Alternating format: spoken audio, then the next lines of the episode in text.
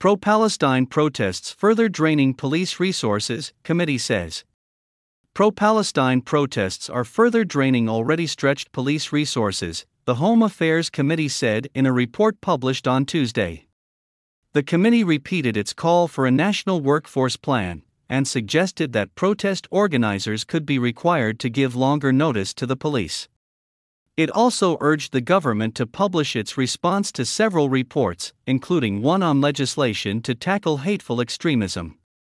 The committee reported its inquiry into the policing of protests in late 2023 following a succession of large frequent protests relating to the ongoing Israel Hamas war. Demonstrations related to the conflict began on October 9, 2023, two days after Hamas terrorists attacked Israel and one day after Israel declared war on Hamas. A coalition of pro Palestine and anti war campaigners have since organized marches and demonstrations every week. As of December 12, 2023, there had been just over 900 protests to police since the beginning of October and 100 smaller events across the country, ranging from a few hundred people to several thousand, the committee heard from Chief Constable Chris Haward at the time. The repetitive nature of the recent large Israel Gaza protests places considerable resource constraints on the police, the committee said. The HAC said it puts additional pressure on the Metropolitan Police, which was already struggling to meet the regular demands of policing in London. The protests further drain police resource with more than 4,000 cancelled rest days and the same police officers being deployed week in, week out, the report said. Matt Twist, Assistant Commissioner for Met Operations, told the committee that the cost of policing Israel, Hamas war related events had cost an estimated £18.9 million by December 17, with 26,121 officer shifts used, including 2,382 shifts from officers from other forces, and 4,017 cancelled rest days. Mr. Twist told a policy exchange event last month that the estimated cost had risen to around £26.5 million. Longer notice periods.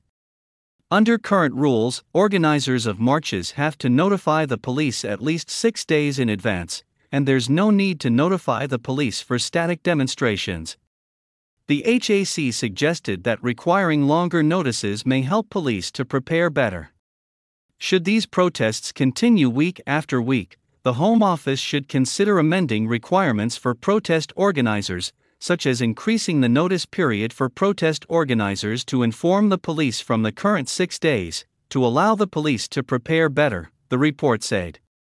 The committee also repeated its previous call to replace workforce plans designed by individual police forces with nationwide strategic planning.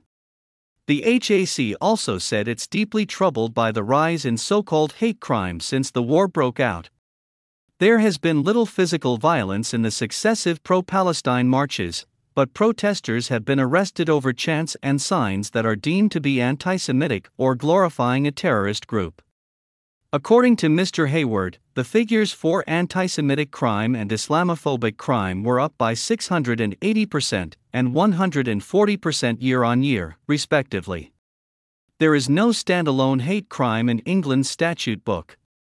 The police record any criminal offense which is perceived to be motivated by hostility or prejudice based on a person's actual or perceived race, religion, sexual orientation, disability, or sexuality as a hate crime. Once a defendant is convicted of a crime, the Crown Prosecution Service can ask the court to increase the sentence if the crime has been flagged as a hate crime. The committee heard in December that the stewards in the large pro Palestine marches had been good and helpful, but they had not directly reported suspicion of any so called hate crimes within the marches. Donna Jones, chair of the Association of Police and Crime Commissioners and Police and Crime Commissioner for Hampshire and the Isle of Wight, said the response to large scale protests places significant strain on policing resources, piling extra pressure on forces and their ability to deal with the other risks facing their communities. It also has wider consequences on officer welfare and well being with rest days cancelled. We welcome the committee's calls for police forces to be given greater support to manage such events and prevent disorder, and for potential new rules requiring organizers to give more notice to enable them to better prepare and develop contingency plans. There is always a balance to be struck between the right to peaceful protest and the right of the public to go about their lives safely and without fear as we would welcome a national workforce plan setting out how forces should respond to the acute demands posed by protests while ensuring resources are not diverted away from local communities that have their own crime challenges. A spokesperson for the campaign against anti Semitism said the report disappointingly fails to address the increasingly urgent need to restore the confidence of the British public and ensure the safety of this country's Jewish community.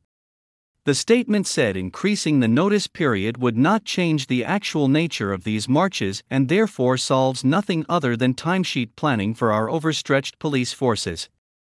After months of intimidatory marches, this report offers no concrete recommendations for the here and now, just a long term policy discussion about workforce planning and new laws that will take years to agree. Millions of pounds are being diverted from fighting crime into policing these relentless marches. The Jewish community is in fear, and our city centers remain no go zones during the protests. We need action urgently, the spokesperson added.